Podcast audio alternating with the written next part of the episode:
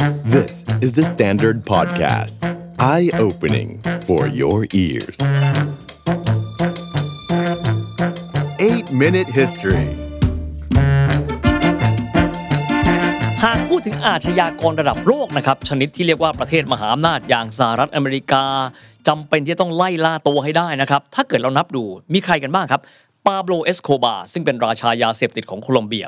ขุนซาราชายาเสพติดในพื้นที่สามเหลี่ยมทองคำ แต่ว่าอีกคนหนึ่งไม่ได้ค้ายาเสพติดนะครับ แต่คนคนนี้ค้าอาวุธครับ และสำคัญมากๆ คนคนนี้สามารถที่จะสร้างความรุนแรงนำไปสู่ความรุนแรงในหลากหลายพื้นที่ทั่วโลก รวมถึงส่งภัยคุกคามไปถึงสหรัฐอเมริกาด้วย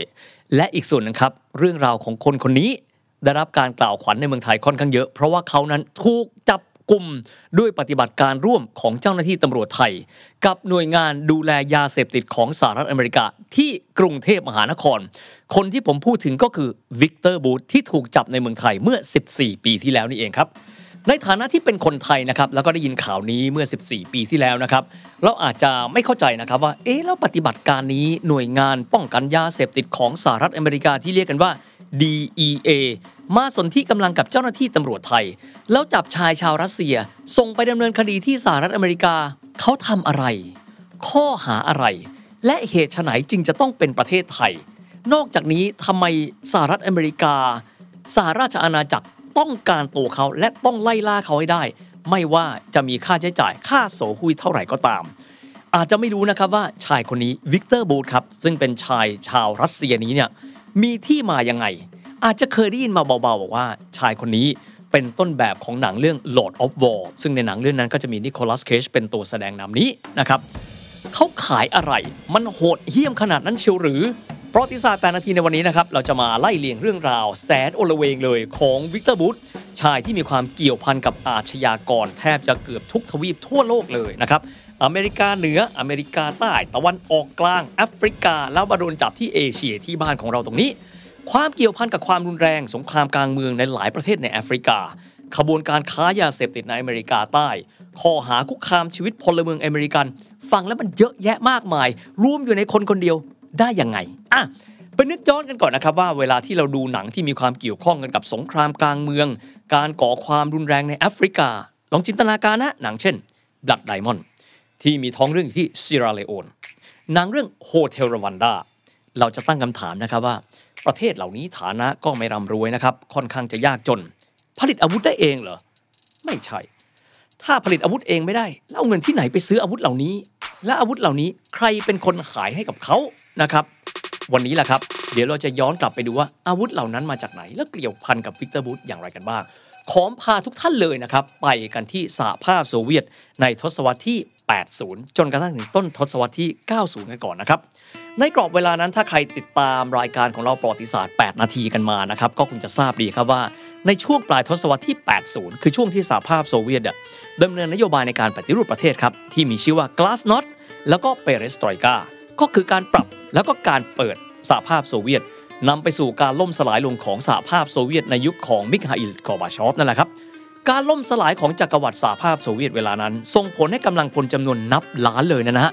ของสหภาพโซเวียตกลายเป็นส่วนเกินครับของระบบสังคมใหม่ของเขา เพราะในยุคนั้นไม่มีความจำเป็นในการที่จะประกาศสงคราม ไม่มีความจำเป็นหรือว่าไม่มีเจตนารมณ์ของทางรัฐบาลใหม่ของรัสเซีย ในการที่จะเข้าไปควบคุมพื้นที่รัฐต่างๆ ในโซเวียต ไม่มีนโยบายในการที่จะสร้างความรุนแรงในสเกลที่ใหญ่อีกแล้ว ดังนั้นกำลังคนก็ไม่จำเป็นต้องมีเยอะขนาดนั้นแล้ว ดังนั้นเพื่อเป็นการลดแรงกดดันสถานการณ์ที่มีคนว่างงานเป็นจำนวนเรือนล้านจากการถูกปลดประจำการ รัฐบาลกลางของมอสโกก็ดี รัฐบาลท้องถิ่นต่างๆ เองก็ดีนะครับมีอาวุธสงครามแล้วก็ยุทโธปกรณ์เหลือมากมายมหาศาลครับ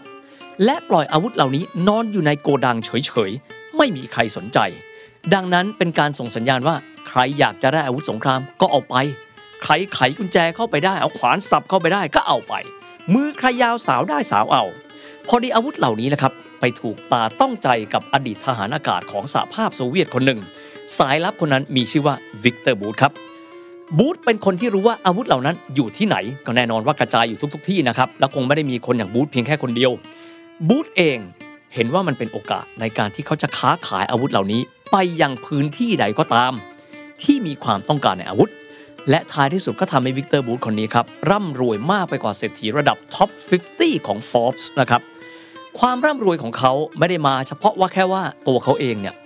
มีอาวุธมากมาย แต่ตัวเขายังมีหัวการค้านะครับ ในการไปซื้อเครื่องบินซากเครื่องบินสหภาพโซเวียตมา 2 ลำ และเปิดสายการบินที่มีชื่อว่า Air Cess โดยที่มีฐานอยู่ที่เมืองชาร์จาซึ่งก็เป็นหนึ่งใน 7 รัฐของสหรัฐอาหรับเอมิเรตส์นี่แหละครับ ต้องบอกว่าเที่ยวบินของการขนสินค้าของเขาจำนวนมากมายมหาศาลเป็นเท่าไหร่เดี๋ยวมาดูกัน วิกเตอร์บูธครับ เกิดในปี 1967 ครับ ที่รัฐทาจิกิส ปัจจุบันก็เป็นทาจิกิสถาน แต่สมัยก่อนก็เป็นรัฐหนึ่งของสหภาพโซเวียตแหละครับ โดยเขาเข้ารับราชการเป็นทหารอากาศนะครับทำหน้าที่สายลับให้กับกองทัพโซเวียต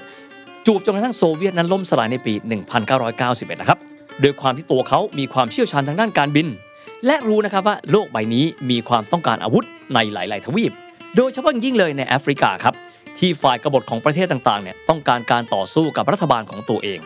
ผนวกกับความรู้ทางการบินครับ อย่างที่ได้บอก เขาซื้อเครื่องบินเก่ากองทัพมาสองลำ จากนั้นเปลี่ยนแปลงเครื่องบินเหล่านั้นเป็นเครื่องบินขนส่งอาวุธที่มีอยู่ อาวุธที่ขายดีที่สุดในยุคแรกของเขาครับก็คือปืนเล็กยาวก็คือปืน AK มิคาอิลคาลาชนิคอฟที่เขาสามารถที่จะส่งปืนเหล่านี้ไปยังพื้นที่ปลายทาง ไม่ว่าจะเป็นพื้นที่ไหนของโลก เพราะเขารู้จักวิธีการบินครับ ตัวเขาเองเข้าสู่วงการนี้ครับ เมื่อตัวเขาพบกับพ่อค้าอาวุธชาวบัลแกเรียที่มีชื่อว่าปีเตอร์มิร์เชฟ ที่เมืองโซเฟียนครหลวงของบัลแกเรียนะครับในช่วงต้นทศวรรษที่ 90 ที่มิรเชฟคนนี้แนะนำให้เขาทำธุรกิจ โดยมีศูนย์กลางที่สหรัฐอาหรับเอมิเรตส์ลูกค้าของเขากลุ่มแรกๆครับก็คือกลุ่มการเมืองที่ต้องการอาวุธที่อัฟกานิสถานแหมหลายคนบอกว่าโอ้ยอัฟกานิสถานคงเดาได้แล้วนะครับว่า อาวุธที่ได้ไปนั้นที่สุดแล้วเอาไปทำอะไรกับสหรัฐอเมริกาในเวลาต่อไปด้วย ต่อมาครับในปี 1995 ตัวเขาเดินทางไปที่เมืองอาบูดาบีสหรัฐอาหรับเอมิเรตส์ครับ ไปร่วมงานโชว์อาวุธยุโทโธปกรณ์ ซึ่งณเวลานั้นเขาได้เจอกับบุคคลที่มีความสำคัญในชีวิตเขาเป็นอย่างมาก ที่ถือได้ว่าเป็น mentor เป็นพี่เลี้ยง เป็นผู้เปิดประตูสู่ตลาดแอฟริกาในเวลาต่อมาจำชื่อชายคนนี้ให้ดีนะครับ มีชื่อว่าแอนดรูว์สมูเลียนเป็นชาวแอฟริกาใต้ผิวขาวอายุ 56 ปีครับสมูเลียนคนนี้เปิดประตูสู่การตลาดค้าอาวุธ ให้กับวิกเตอร์บูธในหลายประเทศในแอฟริกาครับ ซึ่งท้ายที่สุดแล้วทำให้เขานั้นมีธุรกิจค้าอาวุธใน 8 ประเทศของแอฟริกา ธุรกิจของเขาทำให้คนแอฟริกันนั้นตายเป็นหลัก 10 10 ล้านในช่วงเวลาไม่กี่ปีแค่นั้นเอง เริ่มต้นครับ เขาขายอาวุธให้กับคองโก ประเทศที่มีสงครามกลางเมืองยืดเยื้อมาจนกระทั่งถึงเวลานั้นก็เกือบเกือบจะ 20 ปีนะครับเพราะสงครามกลางเมืองในคองโกเนี่ยเริ่มต้นในปี 1975 จริง ๆ แล้วเนี่ยสงครามกลางเมืองเกือบจะสงบสุขไปแล้วครับ แต่ว่ากองทัพกบฏที่มีชื่อว่ายูนิต้าได้ซื้ออาวุธจากเขาไป สงครามก็เลยไม่จบ ก็เลยกลายเป็นสงครามต่อเนื่องกันยาวนานต่อไปอีก นอกจากนี้ครับสงครามกลางเมืองในแองโกลารวมถึงสงครามฆ่าล้างเผ่าพันธุ์ในรวันดาในปี 1998 ซึ่งเป็นท้องเรื่องของหนังเรื่องโฮเทลรวันดาทั้งหมดนี้เลยครับ เมื่อสื่อมวลชนกับผู้สังเกตการสงครามเริ่มตั้งข้อสงสัยครับบอกว่า ปืนที่เห็นมันเป็นปืนจากรัสเซีย เป็นปืนจากโซเวียตได้มาจากไหน ไม่ว่าจะไปถามใครก็ตามในพื้นที่ต่างๆหนึ่งชื่อที่ปรากฏขึ้นมาเสมอคือวิกเตอร์บูธเริ่มต้นจากการขายปืนเล็กยาวครับ AK Kalashnikov ขนาดร้อยกระบอก ไปสู่หลักพันกระบอก ไปสู่หมื่นกระบอก ถัดมาครับขายอาวุธใหญ่ขึ้น ปืนต่อสู้อากาศยาน ระเบิดแสวงเครื่อง ยิงระเบิดประทับบ่า สารพัดสิ่งที่เขาสามารถหาได้จากโกดังเก่านะครับของสหภาพโซเวียต ที่จริง ๆ แล้วในยุโรปเองก็ดี ในสหภาพโซเวียตอาจจะมองมันเป็นอาวุธที่ล้าสมัย แต่สำหรับโลกวันนั้นครับทศวรรษที่ 90 มันเป็นสิ่งที่ทันสมัย และเป็นที่ต้องการของหลายประเทศในแอฟริกาเป็นอย่างมาก ปี 1998 ครับ เป็นปีที่สหรัฐอเมริกาเริ่มได้กลิ่นครับ และตระหนักว่าการทำธุรกิจของวิกเตอร์บูธนั้น เริ่มต้นเป็นภัยคุกคามของพวกเขา เพราะว่าเมื่อเดือนสิงหาคมปี 1998 ครับ เกิดเหตุระเบิดสถานทูตสหรัฐที่เมืองไนโรบีที่ประเทศเคนยา แล้วก็ที่ประเทศทันซาเนีย ประเทศที่ก็ติดกัน ณ เวลานั้นครับ มีคนบาดเจ็บนับพัน แล้วก็มีผู้ที่เสียชีวิต 224 คน และ 12 คนใน 224 คนเป็นพลเมืองอเมริกันครับ ผู้ก่อเหตุในเวลานั้นคือกลุ่มมุสลิมหัวรุนแรงในแอฟริกาในเวลานั้นรัฐบาลสหรัฐจึงต้องเริ่มปฏิบัติการจริงจัง ในการหาข้อเท็จจริงว่า ใคร คือพ่อค้าอาวุธที่ติดอาวุธให้กับกลุ่มหัวรุนแรงเหล่านี้หนึ่งปีถัดมาครับ 1999 ครับ ปฏิบัติการทางการทหารของอังกฤษในเซียร์ราลีโอนพบกับการซุ่มโจมตี โดยอาวุธที่ใช้ในการซุ่มโจมตี ถูกดัดแปลงมาจากอาวุธของสหภาพโซเวียต จนที่สุดปีเตอร์ไฮน์เจ้าหน้าที่ระดับสูงของกระทรวงการต่างประเทศของสหราชอาณาจักรที่รับผิดชอบกิจการแอฟริกาครับยืนยันข้อมูลว่าคนที่อยู่เบื้องหลังการค้าอาวุธ ที่สร้างความวุ่นวายในแอฟริกานั้น มีชื่อตรงกันกับที่หลายฝ่ายยืนยันวิกเตอร์บูธ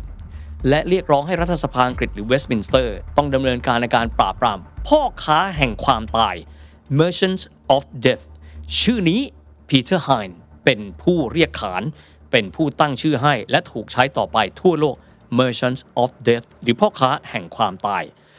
พีเตอร์ไฮน์ยืนยันนะครับบอกว่าเวสต์มินสเตอร์จำเป็นต้องมีการดำเนินการบางอย่าง เพื่อยุติความสูญเสียที่จะรุนแรงไปกว่านี้อีกด้วย กิจการของวิกเตอร์บูธครับใหญ่ขึ้นจำได้ไหมครับ เริ่มต้นเลยเขาซื้ออากาศยานมาจากกองทัพโซเวียต 2 ลำ ต่อมาร่ำรวยมากขึ้น เขาซื้อเครื่องบิน 31 ลำครับ และไปตั้งฐานการบินของเขาที่เมืองชาร์จาโดยมีการตั้งชื่อบริษัทขนส่งเขาว่า Air Cess เชื่อไหมครับว่าเที่ยวบิน cargo ของเขาจากเมืองชาร์จานั้น ถือว่าเป็นอันดับที่ 1 แซงหน้าเที่ยวบิน cargo ของลุฟท์ฮันซ่าโดยซ้ำดังที่ได้กล่าวนะครับว่าอาวุธส่วนหนึ่งของเขาเลยถูกส่งไปที่อัฟกานิสถาน และหลายคนก็คงจะทราบนะครับว่าอัฟกานิสถานเองก็มีความสัมพันธ์กับกลุ่มอัลกออิดะฮ์กันด้วย ดังนั้นครับ ในช่วงที่กลุ่มอัลกออิดะฮ์นั้น เริ่มต้นเป็นภัยคุกคามกับสหรัฐอเมริกาเอง ก็เลยทำให้สหรัฐอเมริกา หันไปมองการค้าของวิกเตอร์บูธแล้วมองว่าคงจะจำเป็นในการที่ต้องจัดการสิ่งใดสิ่งหนึ่งกันด้วย สำหรับอาวุธที่เขาขายให้กับอัฟกานิสถาน แล้วก็กลุ่มอัลไกดานั้น ถูกนำไปใช้ครับในการก่อการร้ายที่เคนยาและทันซาเนียในปี 1998 ดังที่เราบอกมาในตอนต้นแหละครับ ดังนั้นวิกเตอร์บูธเองอาจจะไม่ได้เป็นผู้ที่เป็นปฏิปักษ์โดยตรงกับรัฐบาลสหรัฐนะครับ แต่ว่าการที่เขาขายอาวุธเถื่อนให้กับองค์กรและประเทศที่เป็นภัยคุกคามกับสหรัฐ ก็เลยทำให้สหรัฐนั้นนิ่งนอนใจไม่ได้ ยิ่งไปกว่านั้นเหตุการณ์ 9-11 การโจมตีนะครับตึก World Trade รวมถึงเพนตากอน ในปี 2001 นั้นทำให้เจ้าหน้าที่ที่ปรึกษาด้านการต่อต้านการก่อการร้ายของประธานาธิบดีจอร์จ W. Bush Jr. ที่มีชื่อว่าฮวนซาราเต้ให้คำแนะนำต่อประธานาธิบดีบุชจูเนียนะครับว่า เรามีความจำเป็นเร่งด่วนในการที่จะต้องจับกลุ่มตัวของวิกเตอร์บูธมาดำเนินคดีให้เร็วที่สุดให้จงได้ ข้อหาสำคัญในการที่สหรัฐอเมริกาจะเดินหน้าในการจับกลุ่มวิกเตอร์บูธก็คือการสมรู้ร่วมคิดในการคุกคามชีวิตพลเมืองอเมริกัน จากนั้นครับ 3 ปีต่อมาคือในปี 2004 ประธานาธิบดีจอร์จ W. Bush มีการลงนามในคำสั่ง Executive Order หมายเลข 13348 ติดตามตัววิกเตอร์บูธมาดำเนินคดีด้วย ปัญหาครับสหรัฐอเมริกาจะหาวิธีการในการจับกลุ่มตัววิกเตอร์บูธอย่างไร เพราะฐานที่มั่นของเขาคือพื้นที่ที่สหรัฐอเมริกาไม่สามารถที่จะเอื้อมมือเข้าไปถึง นั่นก็คือรัสเซียนั่นเองนะครับ นอกเหนือไปจากนี้การเคลื่อนไหวของเขาเองในยุโรปตะวันออกซึ่งเป็นพื้นที่ของเขา และอิทธิพลเดิมของสหภาพโซเวียต ไม่น่าจะสามารถที่จะดำเนินการจับกลุ่มได้ง่ายนัก อีกส่วนหนึ่งครับ ตัวเขาเองย่อมระมัดระวังตัวอย่างที่สุด จะทำอย่างไรที่จะมีวิธีในการที่จะหลอกล่อให้วิกเตอร์บูธนั้น ออกมาจากพื้นที่ที่ตัวเขาได้รับการปกป้อง และอีกส่วนหนึ่งครับ จะต้องไปหานกต่อตัวกลาง ในการที่จะให้วิกเตอร์บูธนั้นมีความไว้เนื้อเชื่อใจ และกล้าออกมาจากรัสเซีย และประเทศที่เขามีความคุ้นชิน และได้รับการอารักขา ออกมาเจรจาจนเปิดรูโหว่ให้สามารถถูกจับกลุ่มได้ สิ่งแรกครับ จะสร้างเรื่องว่าจะใช้ธุรกิจอะไร ที่จะดึงให้วิกเตอร์บูธนั้นเชื่อใจและยอมออกมาเจรจากันบ้างฝ่ายปฏิบัติการของสหรัฐอเมริกาในเวลานั้นเชื่อนะครับว่า น่าจะใช้ชื่อของกองกำลังฝ่ายคอมมิวนิสต์ต่อต้านรัฐบาลโคลัมเบีย ซึ่งมีชื่อย่อว่า FARC Fuerzas Armadas Revolucionarias de Colombia กองกำลังของประชาชน Ejército del Pueblo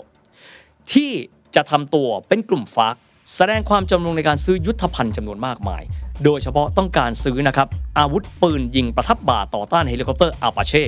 ที่มีชื่อว่า 9K38 อีกลาอีกลาเป็นภาษารัสเซียแปลว่าเข็มนะครับ ก็คือมาจากเข็มแทงชนวนปืนนั่นแหละครับ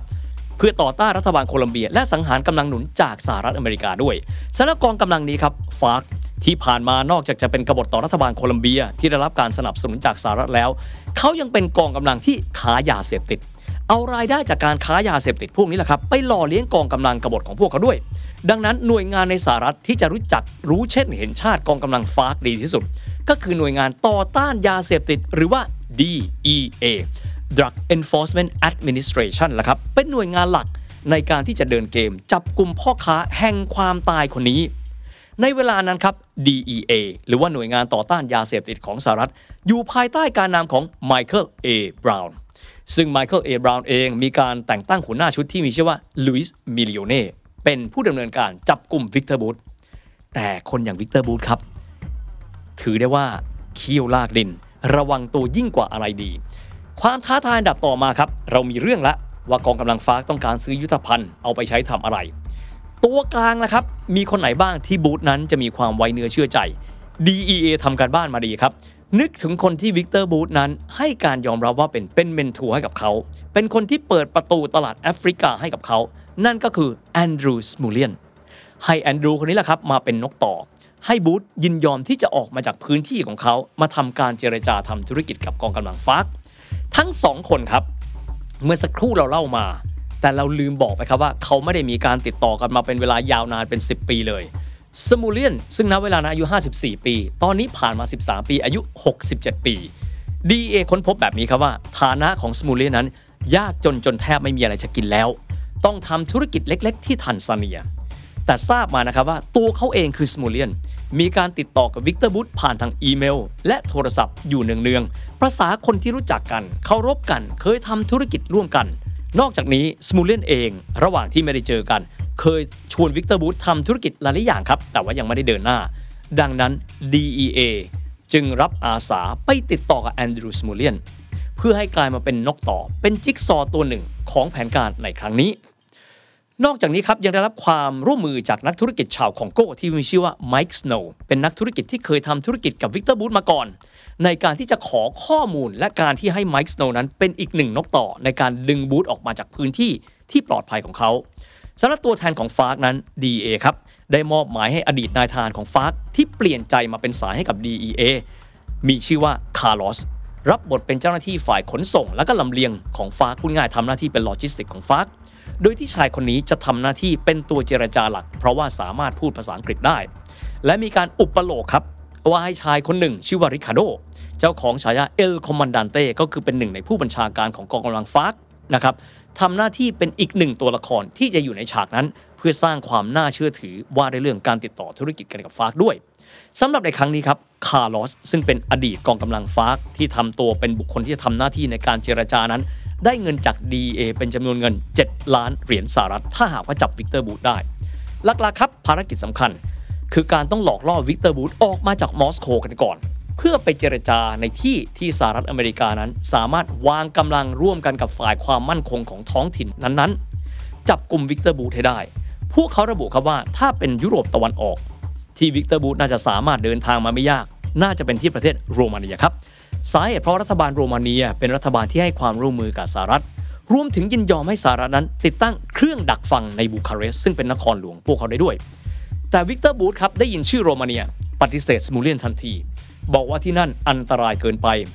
ขอเจรจาที่ประเทศอื่นที่เขาสบายใจได้ไหมถามว่าที่ไหนมอนเตเนโกรมอลโดวาอาร์เมเนีย เพราะว่าเขามีความมั่นใจมากกว่า DEA ครับจึงจำเป็นต้องมีการเปลี่ยนเป้าหมายการนัดพบกันระหว่าง 5 คนนี้ครับ คือวิกเตอร์บูธ สมูเลียนไมค์สโนว์คาร์ลอสและริคาโดที่ที่พวกเขาคิดว่าน่าจะเหมาะสมที่สุดเพราะวิกเตอร์บูธนั้นเคยเกริ่นถึง และเชื่อว่าน่าจะเป็นพื้นที่ที่เจ้าหน้าที่ของประเทศนั้นๆ ให้การยอมรับและสนับสนุนปฏิบัติการของอเมริกา ที่นั้นมีชื่อว่าประเทศไทย ในนครหลวงกรุงเทพมหานครละครับ สาเหตุส่วนหนึ่งครับเพราะการเดินทางเข้าไทยของนักเดินทางรัสเซียในเวลานั้น ไม่จำเป็นต้องมีวีซ่าครับ ใช้พาสปอร์ตแล้วก็เดินทางผ่าน immigration หรือว่าตรวจคนเข้าเมืองเข้ามาได้เลย จริง ๆ แล้ววิกเตอร์บูธครับเคยเดินทางมาเมืองไทยก่อนหน้านั้นเนี่ยหนึ่งครั้งครับ ในเวลานั้นเขาเดินทางมาร่วมงานมหกรรมขนส่งทางอากาศ ก็เลยพอรู้จักประเทศไทยอยู่บ้างครับ และเห็นว่าดูๆไปแล้วน่าจะเป็นประเทศที่สะดวกและปลอดภัยสำหรับตัวเขาก็เลยเดินทางมาประชุมที่โรงแรมแห่งหนึ่ง ในกรุงเทพมหานคร ทั้ง 5 คนนี้ครับพบกันที่ห้องประชุมที่ชั้น 20 ของโรงแรม ใจความสำคัญครับเป็นการคุยว่าฝ่ายฟาร์ก ต้องการยุทโธปกรณ์ประเภทใดกันบ้างจำนวนเท่าไหร่อีกกล้ากี่กระบอก AK คาราชิคอฟกี่กระบอก วัตถุระเบิดประเภทไหนปริมาณเท่าไหร่ แต่หลังจากที่พูดคุยได้เป็นเวลา 90 นาทีครับ เจ้าหน้าที่ฝ่ายไทย แสดงตนเปิดประตู จับกลุ่มวิกเตอร์บูธพร้อมตะโกนเสียงอย่างดังตามสไตล์หนังไทยว่า ยกมือขึ้น คุณถูกจับกลุ่มแล้ววิกเตอร์บูธสีหน้าเรียบเฉยมากครับก่อนอุทานเป็นภาษาอังกฤษเหมือนรู้แล้วว่า ยังไงก็ตามชีวิตเขาวันหนึ่ง ต้องเจอสภาพนี้วิกเตอร์บูธกล่าวว่า game over จบเกมแล้ว นี่ไม่ใช่สิ่งที่เกินไปกว่าความคาดหมายของเขา ก่อนที่เจ้าหน้าที่นะครับของ DEA หรือว่าหน่วยงานต่อต้านยาเสพติดของสหรัฐประจำประเทศไทยนำโดยทอมปัสกวาเรโลแสดงตน แล้วก็เริ่มต้นสอบปากคำวิกเตอร์บูธรวมกับเจ้าหน้าที่ฝ่ายไทยกันด้วยวิกเตอร์บูธถูกควบคุมตัวครับในปี 2008 ยาวนานจนกระทั่งถึงวันที่ 15 พฤศจิกายน 2010 ก็คือโดยประมาณเกือบเกือบๆจะ 2 ปีครับ ก่อนที่ฝ่ายไทยนั้นก็จะยินดีให้ทางสหรัฐอเมริกานั้นนำตัวไปดำเนินคดีต่อที่แมนฮัตตันสหรัฐอเมริกา นับตั้งแต่การจับกลุ่มนะครับทางด้านของรัฐบาลรัสเซียเองได้มีการเรียกร้องต่อฝ่ายทางการไทย ต่อเนื่องในการที่จะขอตัววิกเตอร์บูธซึ่งถือได้ว่าเป็นพลเมืองชาวรัสเซียไปดำเนินคดีที่รัสเซียครับโดยที่ขอที่จะไม่ให้มีการส่งตัวไปดำเนินคดีที่สหรัฐอเมริกา แต่ในท้ายที่สุดแล้วในปี 2010 ทางการไทยก็ส่งตัวครับ ให้กับทางการสหรัฐอเมริกาในการควบคุมตัวเขาดำเนินคดีต่อไปที่สหรัฐอเมริกา โดยที่ตัวเขาต้องคำพิพากษาจำคุก 25 ปี และทั้งหมดนี้ก็คือเรื่องราวนะครับของพ่อค้าอาวุธสงคราม พ่อค้าแห่งความตาย ที่มหาอำนาจต้องการตัว แต่ต้องมาสิ้นฤทธิ์ในกรุงเทพมหานครบ้านเรานี่แหละครับ The Standard Podcast. Eye opening for your ears.